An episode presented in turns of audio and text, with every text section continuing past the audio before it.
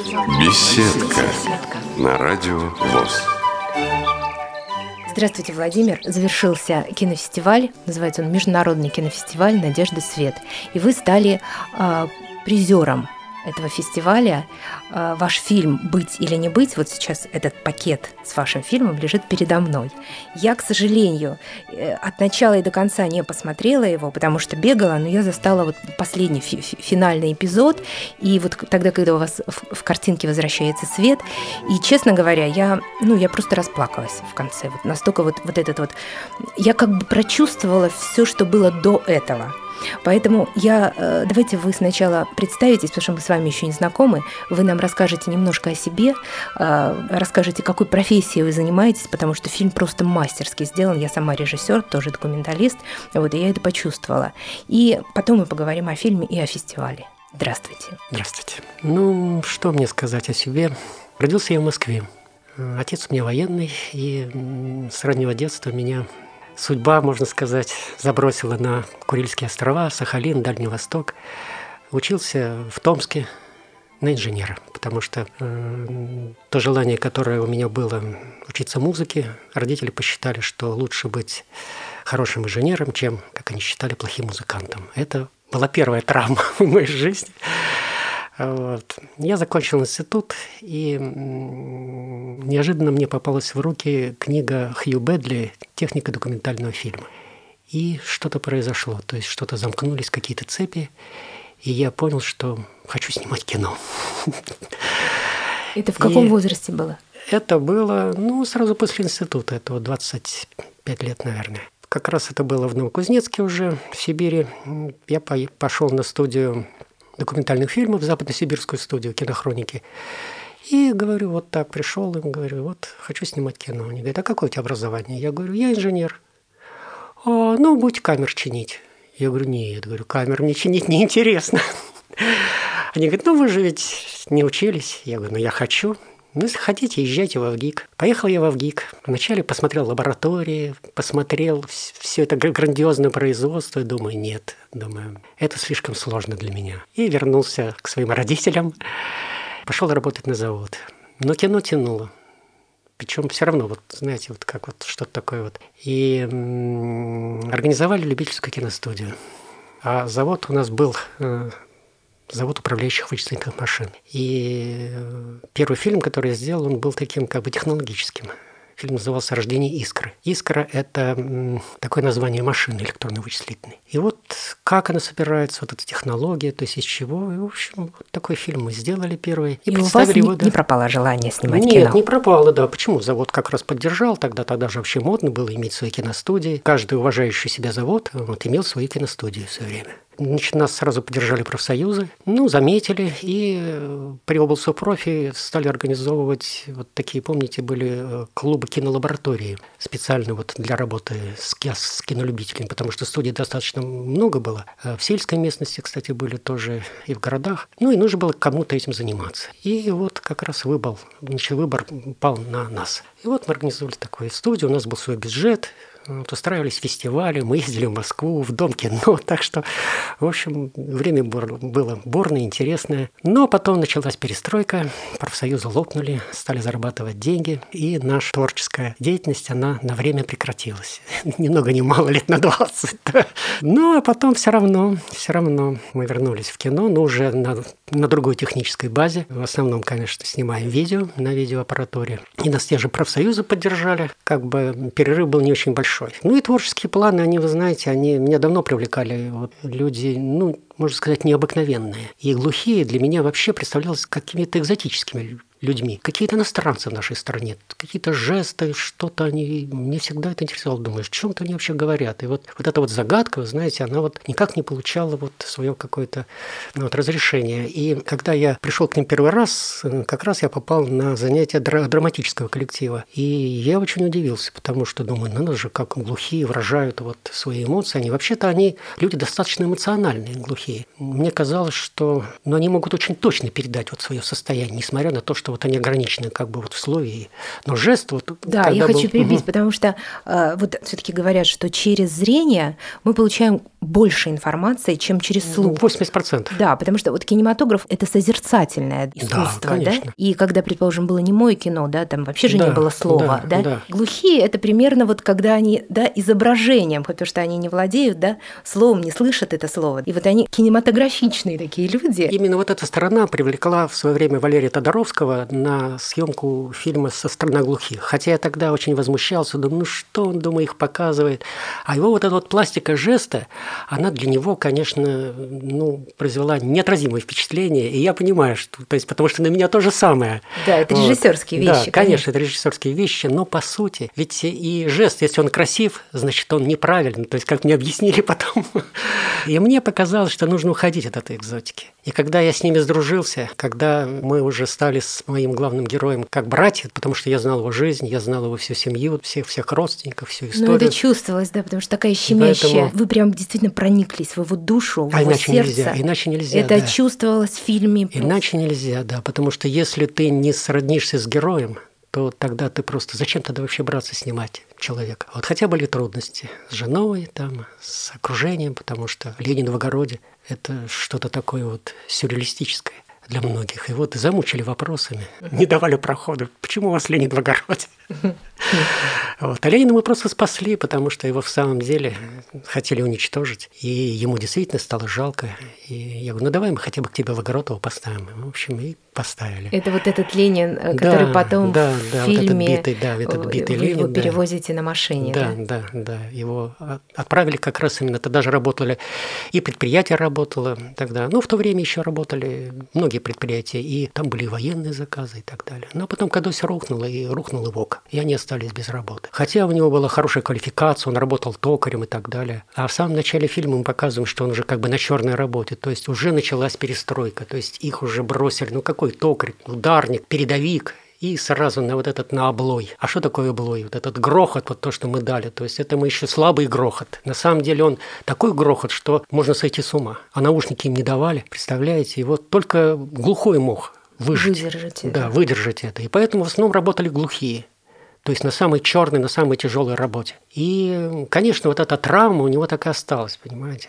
Потому что он все-таки верил в светлое будущее, в эти идеалы. Так что очень многие люди, это же не только он, это целое поколение, в общем-то, людей – Фильм-то получился такой общечеловеческий. В этом фильме затрагиваются именно человеческие проблемы, которые касаются всех, всего да, человечества. Конечно. Это не важно, слепой ты, глухой, Совершенно колясочник. Верно. Я думаю, что этот фильм вам надо еще где-то показывать. Я хочу, чтобы его увидели очень многие люди. Ну, знаете, мне сегодня ночью сообщили из Киева, что он в Киеве успешно прошел и, да взял, и взял первое место. Да. Ой, я вас поздравляю. а в Киеве что там за... В Киеве фестиваль Агро. Я не знаю, что это за фестиваль фестиваля, но мой товарищ, когда увидел Варлеева, говорит, давай я его возьму на фестиваль. И вот он вчера мне Сбросил смс -ку. Когда ехал в электричке, я смотрю, думаю, какой первый, думаю, я же только еду. Думаю, какой первый? У меня и в мыслях не было, что это первый. А уже первый, оказывается, киевский опередил московский. Но вы, когда объявили гран-при победителя, вы так удивились? Я вы не ожидали? Очень, не ожидал, нет. Потому что, видите, он как, вот сейчас говорят, мейнстрим, да. А я же был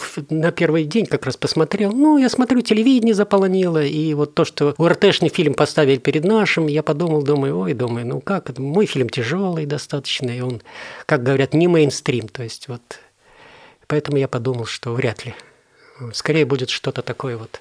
Как важно еще э, от жюри же очень много, правда, Очень зависит. много зависит, вот да. Вроде я бы поэтому, да. так в сердце человека попадает в зрителя, да? да? Ну а жюри может а быть... бац, а жюри вообще по-другому да, смотрит да. и воспринимает. Очень часто так бывает. Сейчас у нас вообще в России документальное кино, в общем-то, ну так в упадке находится. Но, видимо, из-за того, что 20 лет вот была вот эта вот стагнация mm-hmm. была такая, да, стоячее состояние, mm-hmm. видимо, не не народилось еще э, ну новых новых, ну не знаю нового взгляда, новых режиссеров с каким-то свежим взглядом.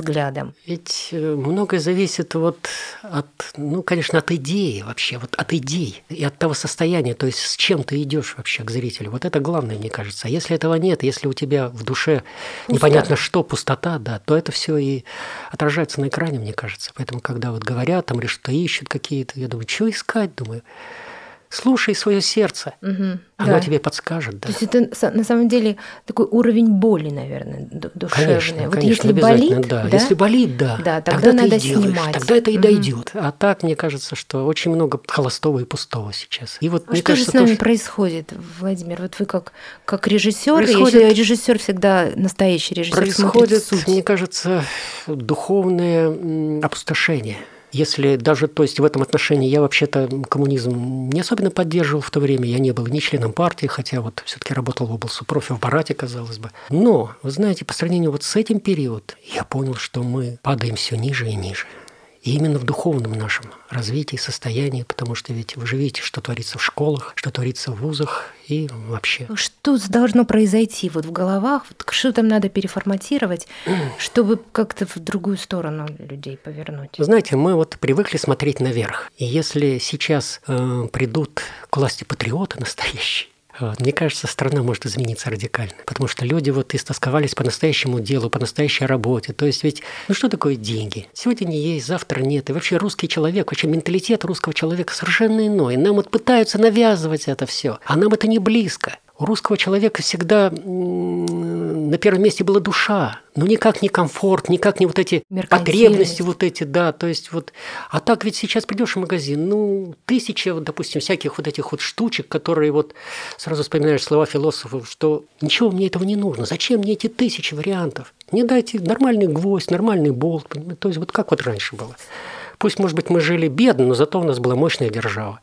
А сейчас, вот видите, как-то за державу обидно. Ой, и вот это вот у вас, когда в фильме э, после черно-белого кино э, вдруг появляется цвет, и вот это поле, вот этот голос вашего героя, да, Да, который говорит, родина, вот она, родина, вот да. она моя родина. И вот, вот то, что вы сейчас говорите, это прям вот, вот созвучно вот этим последним кадром. Вот какой-то боли, да, за, за, за страну. Потому что то государство, которое мы построили в этой стране, оно как-то как совсем идет в разрез с человечностью. И очень жаль, очень жаль, потому что ведь в основном ведь ставят какие задачи? Все время ВВП, модернизация и так далее. И ни слова вообще о человеке. А в чем смысл жизни тогда человека? Ну не ВВП же, правда? И не в этих деньгах. Ну ладно, благосостояние, но ведь не хлебом единым жив человек. У нас есть связь с Богом. Я уже говорил о менталитете, что это основа русской души. И поэтому вот это покаяние, которое немножко наметилось вот в этом фильме, это первый шаг к Богу. Да, я это И почувствовала. Почувствовали, да? Мгм. И мне кажется, вот это главное, что если человек раскаялся содеянным, то дальше, мне кажется, уже будет и рост. Да, вот эти последние слова героя Да. «Прости меня, Да, мама». прости меня, мама, да. Потому что мама – это родина. Владимир, скажите, а у вас же там еще идея очень мощная, да? Вот это вот шекспировская Шекспир, «быть или конечно, не быть». да, «Быть это или как не вам быть», да. пришло это в голову? Когда я пришел к ним, они ставили достаточно такие легковесные постановки, и вот мне кажется, что нет, это тоже имеет место. Они ставили водевили, допустим, случай с метромпажем, там еще. Им нравилось, ну это. Я говорю, ребята, говорю, ну неужели вот нельзя что-то посерьезнее? И вот режиссер предложил Гамлета. Я говорю, а мы будем снимать и посмотрим, что этого получится. То есть подниметесь вы до Гамлета. Их это очень заинтересовало, то есть почувствовал, знаете, вот такой вот кураж такой, дескать, а сможем мы или не сможем? Я говорю, сможете. И вот и, и началось. Да, к сожалению, проект был недоделан. Вот, Вот этот театральный. Да, театральный, да, и вот личный, и поэтому в итоге материал пролежал 12 лет. И я сделал его только 3 месяца назад. Вот этот фильм Да. пролежал 13 Ну, не фильм, нет, материал. Не фильм, да, материал, Материал который пролежал к фильму вы 12 лет, да. Он был сделан Слушайте, в он такой 99-м, актуальный, 90 такое ощущение, что вот это вот прям вчера сделано. Ну, Ну, потому что, да, опять я говорю, это вот вечные темы. Это да, это, это, это Шекспир, и те проблемы, они для человека неизбывны. Поэтому и мы обращаемся все время к классику, потому что классика, она всегда актуальна для любого времени, для любого человека. Владимир, ну вы позволите нам этот фильм показать по радио? Мы С делаем такие тифлокомментарии, рассказываем, что происходит. Да, Да, то он, он, он достаточно разговорный. К сожалению, да, вот фестиваль это первый такой блинкомом, он же первый, да? Да, первый, да. Э, Вы, кстати, поздравляю вас с тем, что вы стали первым на первом кинофестивале. это же, Спасибо, да, такое спасибо, двойное, да, это удивительно. двойная единица такая. Жалко, что очень было мало привлечено народу, что зал был неполный. Об зал этом, был- об этом говорил режиссер. Да, об этом говорили все на, на этом фестивале. Вот. Но я думаю, что, как сказал э, Первый канал, да, камушек положен в здании Да, там да. будущего. А что дальше будет с этим фильмом? Вот что вы дальше? вы Ну, вот сейчас его привезете в город Орел. Я думаю, что я не буду торопиться сейчас работать именно с этим вариантом. Я буду делать более профессиональную копию и, скорее всего, переведу его на кино. Мгм. Потому что если учесть, что он как бы сделан вот сейчас только для фестиваля, вот, но его нужно довести до зрителя. Э, Поэтому я надеюсь, что мы будем продвигать его. Потому ну, что как-то через телевидение, да, вы хотите, да, я думаю, через телевидение, да, через телевидение, да. И я думаю, что еще, может быть, через фестивали, через какие-нибудь. Вот, Может быть, даже за рубеж, потому что вот Киев это первый показатель, что и там интересно. Да, документальное кино уже есть фестивали. Конечно, конечно, в- конечно. в В Англии мире. те же шекспировские фестивали, так что глухой Гамлет, я думаю, еще этого не было тех же англичан. Какие у вас еще были трудности с этим фильмом? Трудности, скорее, технического уровня еще тоже. Потому что, хотя, вы знаете, и идеологического тоже были. Потому что сложно было увязать Шекспира с современностью, с одной стороны. А с другой стороны, легко, потому что у Шекспира найти можно все. Ну да. Поэтому вот сейчас мы работаем над еще одним фильмом. И вот мой товарищ говорит, что с Шекспиром было легче, а с современностью сложнее. Ну, раз вы так э, сказали нам, я хочу вас спросить, а что вы снимаете сейчас? Ну, мы Вы делаем... можете все карты не раскрывать, но Нет, так. все карты не раскрываю. Я просто скажу вам о двух проектах, которые у нас должны быть реализованы. Один в этом году, а другой уже в следующем. Один проект – это о рабочих. История семьи рабочих. Остались вообще рабочие там в нашей Вы стране. знаете, остались. Знаете, остались. Я долго искал и нашел их в Железногорске. Это карьер, это руда, это жуткие условия. Это какая область? Это Курская область. Это рядом. Я им делал юбилейный фильм, и мне показалось вот интересно было бы посмотреть на настоящего рабочего, то есть что, как он думает. И вот, ну, вот как бы вот судьба страны и судьба человека. И вот мне хочется этот фильм сделать. Это один проект. А второй проект – это по пьесе «Оскар и розовая дама». Была такая пьеса. Право постановки этой пьесы э, автор дал только двум театрам. Питерскому, где главную роль играла Фрейндлих Алиса и получила какие-то номинации, там награды. А вторая вот э, была постановка – это вот «Орловский тюз». И там играла Лена Крайняя. И получилось так, что мой знакомый врач, посмотрев Алису Френдлих? не только Алису Френлих посмотрел этот, этот спектакль, он сказал, как бы невзначай, говорит, это знаешь, у меня, говорит, похожая ситуация. И пошел. И у меня что-то тоже, знаете, как-то запало это в душу. Я уже, что значит похожая ситуация? Я, конечно, сразу пошел смотреть Спектакль. Да. Вот, посмотрел спектакль, потом пошел в больницу. Действительно, вы знаете, ситуация, можно сказать, один в один. И я стал сразу снимать. То есть его жизненная ситуация Да, похожа да, на ситуацию, да, которую да, описали да, в «Розовой да. даме». Э, Три кадра из этого фильма будущего, они есть в этом фильме. Там, где мальчик, это как раз, вот видите, вот тот мальчик, который, о котором будет отдельная история у нас. Вот именно вот как бы один э, игровой будет идти слой, вот, а второй документальный. То есть, вот видите, я от театра никак не могу от- оторваться. Вот. И у нас уже материал снят, тоже он пролежал, уже 6 лет уже лежит, видите, какие у меня долгострои. Ну, Вот, вам сейчас удача, видимо. Ну, ну, чтобы пошла вам удача. ну, это божий промысел, я считаю, поэтому тут осилим. Владимир, да, я хочу не терять с вами связь. Вы потом после эфира нам оставите все свои координаты, потому что я думаю, что и розовую даму, и историю семьи Ну, мы мы- тоже обязательно ну что ж, посмотрим я потом. рад. Я желаю, чтобы вы это все Спасибо, завершили. спасибо. Вам вообще кто-то помогает в этом, потому что финансирование же нужно, чтобы Ну, снять вы знаете, вот после этого фильма, после «Быть или не быть», у меня появились э, люди, которые готовы меня поддержать в этом. То есть на них это тоже произвело впечатление. Они сказали, Ура. что это дело стоящее. Представляете, что я ну никак не ожидал. Потому что в основном, конечно, мы работаем на свои деньги. То есть сняли коммерческие проекты, делаем творческие. Ну, как вот и Коппола, как и многие западные режиссеры. Будет новый свежий импульс. То есть мы тогда сможем сделать это более качественно все, потому что условия «Орла» – это все-таки не Москвы условия. То ли я прослушала, то ли вы не сказали. Все-таки это у вас какая-то киностудия, Э, да? Вы знаете, вот почему объединение? Потому что мы так назвали буквально. То есть это собирается вот группа людей и делает кино. Сделали, разошлись. Опять новый проект, опять собрались, сделали. И так вот.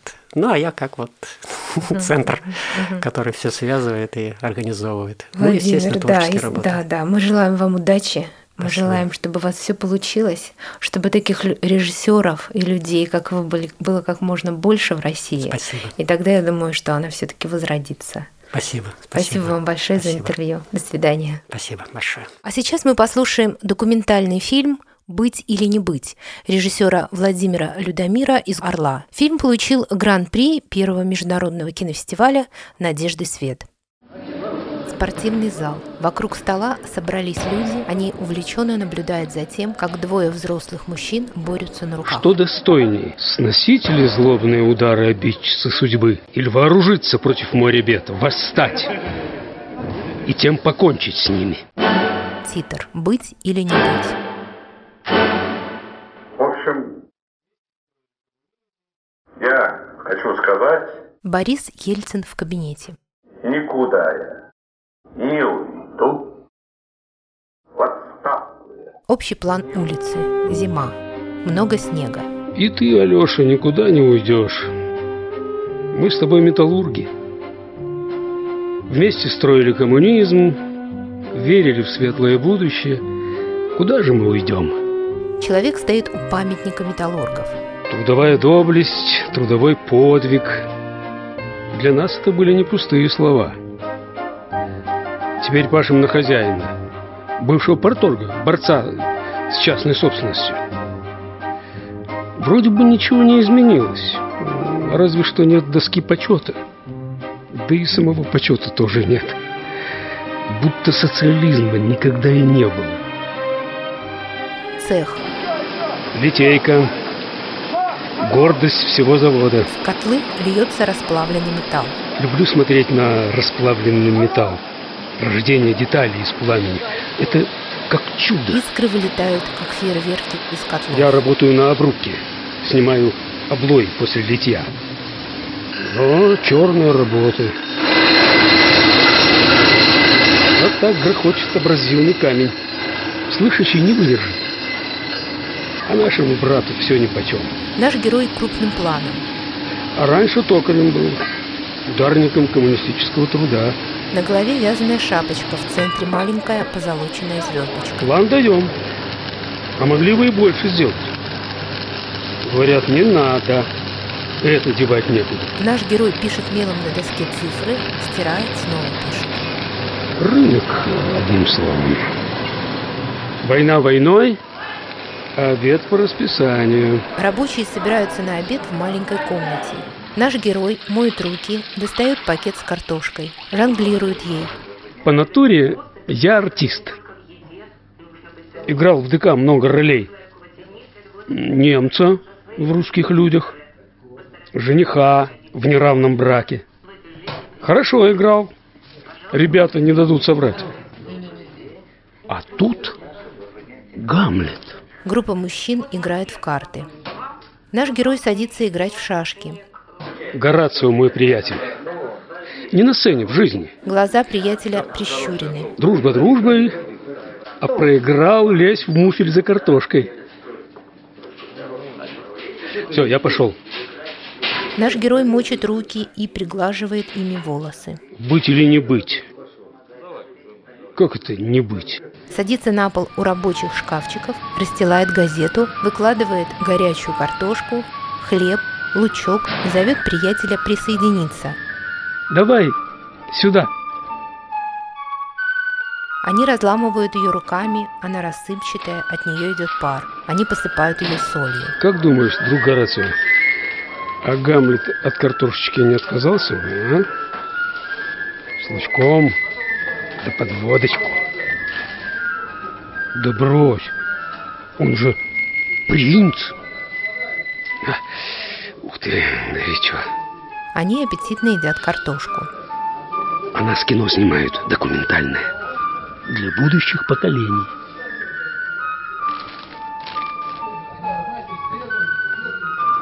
Принц датский. Наш герой уходит. Непростой человек. Это осмыслить надо. Зал в клубе. Рядом с нашим героем сидит женщина, она сурдопереводчик. Итак, пожалуйста, сама- еще раз начните. да. Как поживает наш племянник Гамлет? Отлично.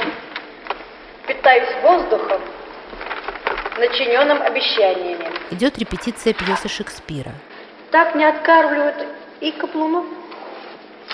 Это ответ без связи. Актеры общаются на Правда. жестовом языке. Он ко мне не относится. А ко мне и подавно. Милорд, вы играли на сцене в университете? Не правда ли? Наш герой играет Гамлета. Играл, милорд. И считался хорошим актером. И кого же вы играли? Я играл Юлия Цезаря. Меня убивали в Капитолии. Брут убивал меня. С его стороны было брутально убивать такого капитального теленка. Готовы актеры?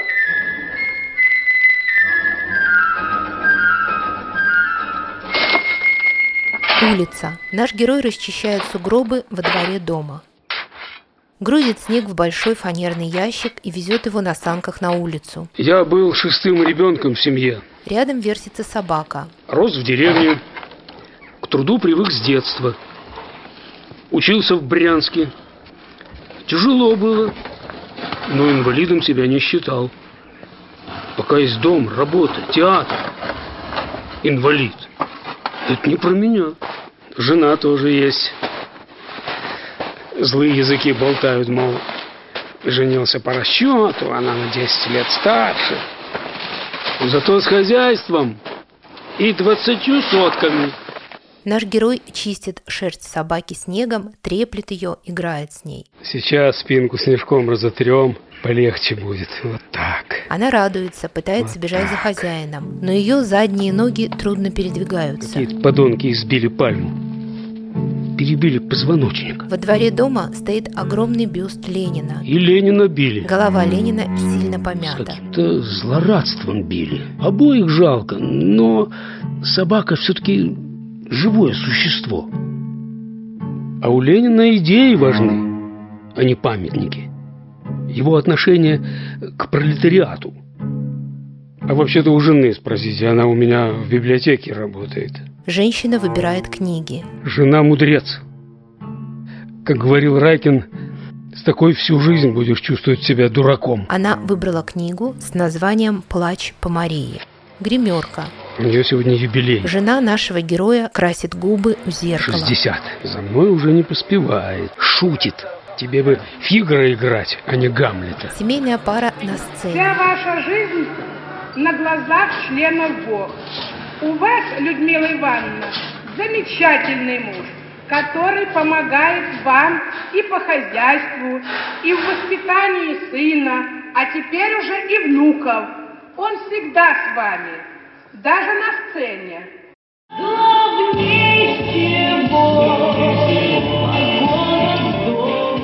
Сцена оформлена бумажными цветами. На сцене сурдопереводчик. Женщина на языке жестов поет песню.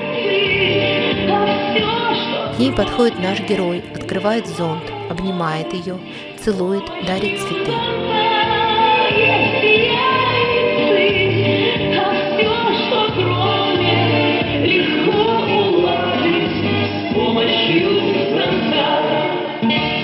Она кланяется и убегает.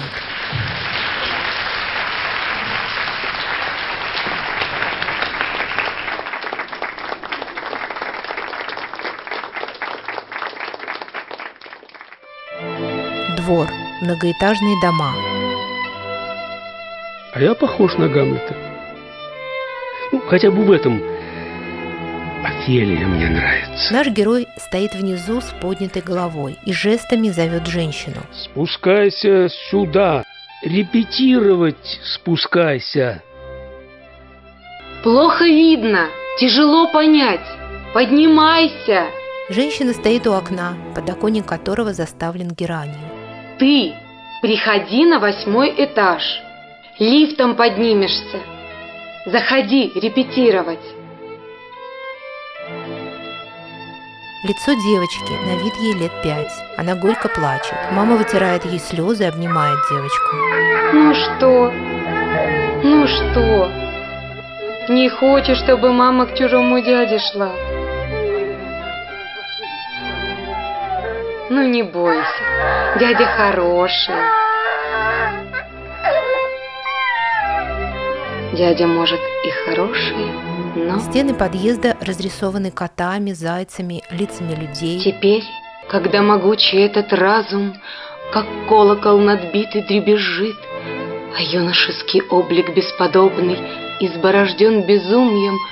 Боже мой, куда все скрылось? Что передо мной? Девочка с мамой выходит на улицу. Как поживали вы все эти дни, мой принц? Чудно, чудно, красавица. Принц, у меня от вас подарки есть. Я вам давно их возвратить хотела. Примите их, я вас прошу. Не надо, красавица. Извини. Ты неправильно сказал. Надо, я не дарил вам ничего. Сразу смысл потерялся. Правильно, мама, не бери у него ничего. Девочка подглядывает за мамой, улыбается. На сцене актеры пилят доски. Король делает себе трон. Где такое увидишь? Гертруда и Клавдия на самом деле муж и жена. Их сын скоро женится, а у меня смена. На свадьбе не погуляю, а подарок будет. Особенный. Женщина села на стол и изображает королеву. Сюда нарисовать. Здесь нарисовать. Город сверху. Солнце играет в стеклах автомобилей. Вот время настало. Вчера верили в коммунизм, а сегодня ни во что не верим. Разве что в деньги. Все продается и покупается, и честь, и совесть. Деньги – хороший слуга, но плохой хозяин. Продуктовый рынок. Так, на 60 человек, полкило дрожжей, сахара 3 килограмма есть. Взять 8. Картошка и укроп свои. А может, Ерофеича сделать? Интересно, наша? Может, из Дании? С родины Гамлета тоже возят.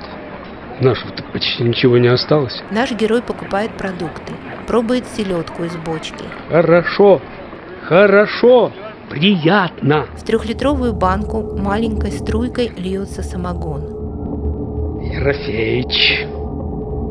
С ним ни одна водка не сравнится. Надо же порадовать королевскую чету и их почтенных гостей. Таков обычай. Мне, однако, обычай этот похвальнее нарушить, чем блюсти. Тупой разгул на запад и восток позорит нас среди других народов. Наши высочайшие дела лишает самой сердцевины славы.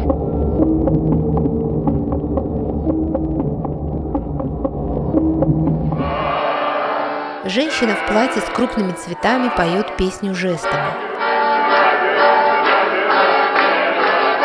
На сцене огромными буквами написано «Совет да любовь».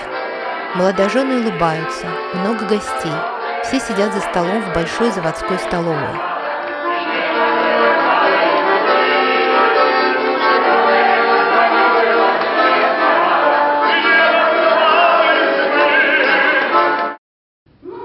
Наш герой со шпагой. Его учат владеть этим забытым оружием.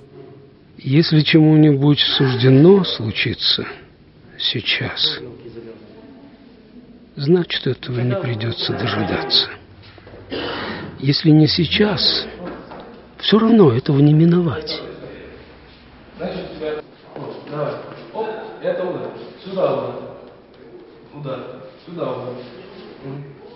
Душевно рад и с легким сердцем принимаю вызов.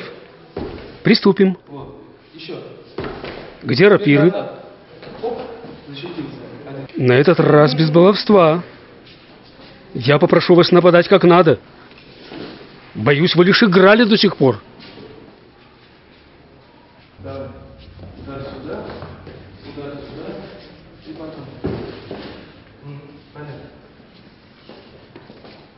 Наш герой сидит на кладбище и смотрит на могилки. Весь мир театр. И каждая роль может стать последней. Он разглядывает памятники и фотографии на погребальных плитах. Я бывал на ваших премьерах. Слов не слышал. Но хороший актер понятен и без слов.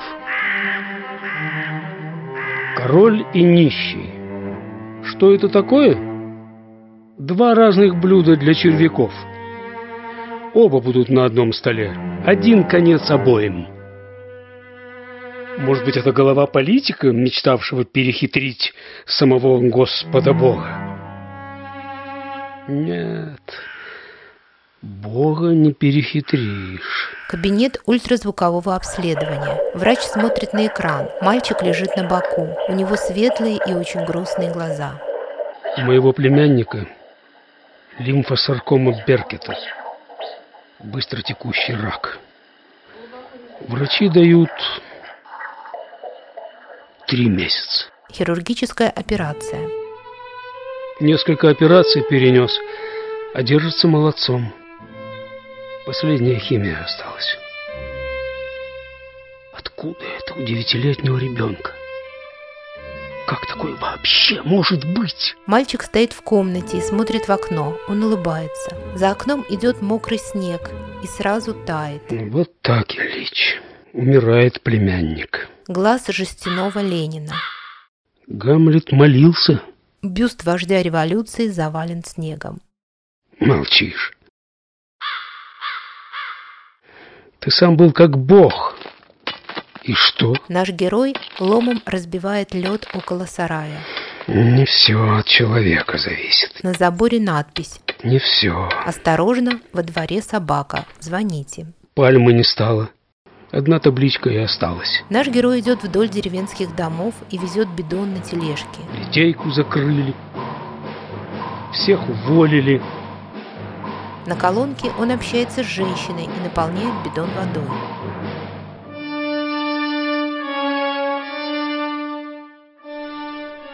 Сносить ли злобные удары обидчицы судьбы? И вооружиться против моря бед, восстать и те кончить с ними. Митинг. вымирание населения. В прошлом году родилось 8 тысяч человек, а умерло... Лозунги. Мы против сокращения рабочих мест. Россия мала, отступать некуда. Нам нужен честный и любящий Россию товарищ Сталин. Все мы терпим. Глумление века, гнет сильную, насмешку гордеца, заносчивость властей и оскорбления. Театр. В пустом зале сидит режиссер и сурдопереводчица. А я ему буду говорить, милый мой, любимый. Сцена. Гамлет рядом с Офелией. Что ты дашь мне взамен любви? Идет репетиция. Режиссер на сцене дает указания актерам. То есть, понимаешь, вот оно, вот оно, Бог, Бог, как... То есть я теперь несчастная, несчастная, потому что в этот момент я хочу, чтобы вновь появился Клавдий. Глухонемые актеры репетируют сцену убийства Не короля. надо двигаться, Люцифер, не надо двигаться, пусть он идет, пусть жди его. Вот, рассмотри его хорошо, обними.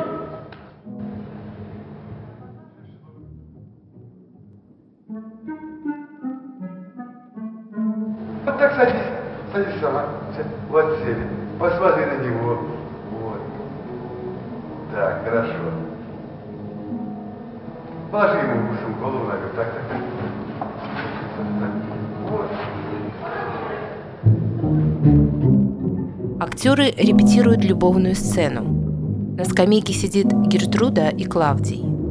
Королева обнимает Клавдия, нежно смотрит на него. Он кладет голову ей на колени. Гертруда гладит Клавдия по голове, и он засыпает.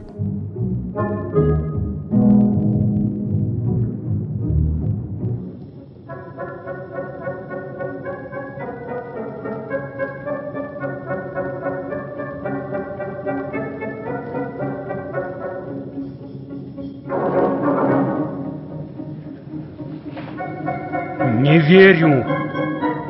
Это же убийство из убийств.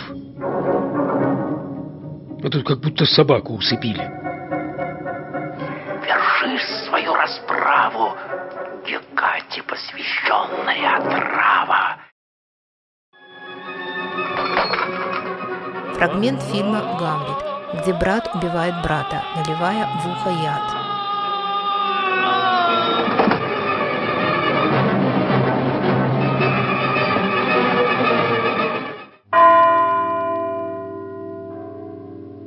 Комната в морге. На табуретках стоит маленький гроб. Деревянный крест стоит рядом. Племянник умер ночью. В три часа. Врачи сделали все, что смогли. Господь призывает нашу бессмертную душу в самый подходящий для нее момент. Да брат так думает. Неужели девять лет – это самый подходящий момент? Кладбище. Могильщики готовят место. Ледяную землю откалывают ломами. И в смерти воробья есть промысел. И в смерти ребенка промысел. Церковные купола. Они сняты через пустые пивные бутылки. Люди приносят и сдают приемщице стекло. Та выдает мелочь. С недавних пор я утратил всю свою веселость. Земля мне кажется бесплодной скалой. Какое образцовое создание человек. Как благороден разумом. Бабушка торгует семечками. Краса мира. Венец всего живого. Старушка играет на баяне. Она слепая. А что для меня это квинтэссенция праха? Из людей меня не радует ни один. Нет, также и ни одна. По пустой улице идет трамвай.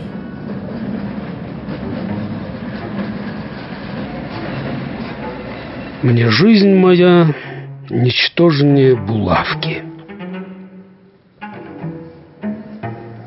Для чего ты не растаешь, не распадешься прахом тело человека? Если бы всесильный нам не запретил самоубийство,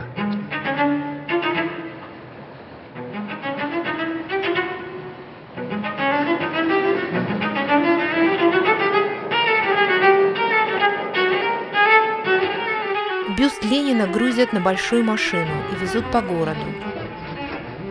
Нет, Владимир Ильич. Много в мире есть того, что вашей философии не снилось. Нельзя построить рай на земле. Да и зачем? Придут люди и все изгадят. Много злобы и зависти в людях. Я сам могу обвинить себя в таких вещах, что лучше бы мне на свет не родиться. Я горд, я мстителен, честолюбив. К моим услугам столько грехов. Бюст заносят на склад. За ним закрывают дверь. Прощай, Ильич. Великий Цезарь ныне прах. Распалась связь времен.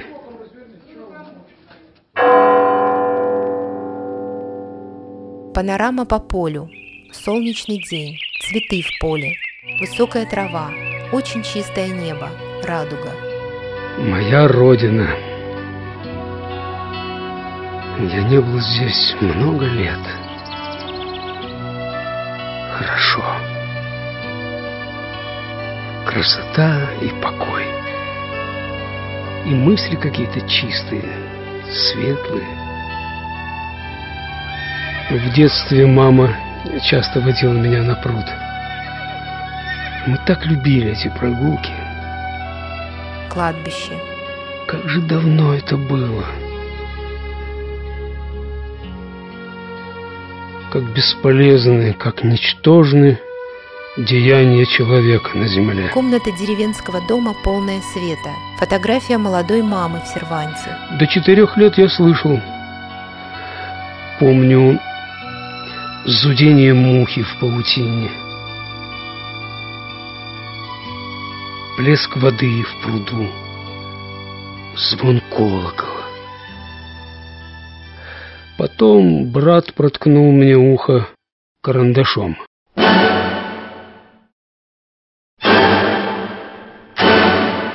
Паук поймал муху и закатывает ее в свой кокон. Может быть, так и должно быть. И в этом есть свой промысел. Церковь. Распятый Христос. Рядом свеча. Есть божество, ведущее нас к цели, какой бы путь ни избирали мы. Мама часто говорила, Бог – это любовь. Трое сидят у могилы. А я... Среди них наш герой. Он плачет. Всю жизнь куда-то бежал, врал, изворачивался. А любить никого по-настоящему не любил. Брата не мог простить за тот случай. Сюда не мог приехать. Фотография старой мамы на деревянном кресте. Прости меня, мама. Титры. Сценарий Владимир Людомир и Александр Зинов. Режиссер Владимир Людомир. Камера. Евгений Тимохин, Константин Грачев, монтаж Илья Крюков, Сергей Селиверстов, звук Ольга Горшенина, Гамлет Владимир Иванин, Клавдий Александр Роганин, Гертруда Людмила Роганина, Офелия Светлана Сопова, Полоний Станислав Кстов, Дмитрий Руднев, Горация Николай Бухарин, режиссер Народного театра ВОК, заслуженный артист России Николай Чупров, голос Гамлета, лауреат Государственной премии Украины, артист Евгений Безрукавый, Офелия, артистка Татьяна Иванюк, сурдоперевод Татьяна Кирихина, Любовь Глазунова, продюсер Эдуард Курилюк, копирайт, творческое объединение «Странник», город Орел, Орловское отделение ВОК, 2011 год. Вы слушали фильм «Быть или не быть», получивший гран-при первого международного кинофестиваля «Надежды свет». В программе «Беседка» с вами были режиссер этого фильма Владимир Людомир и я, ее ведущая Илона Гольштейн. Всего доброго, до свидания.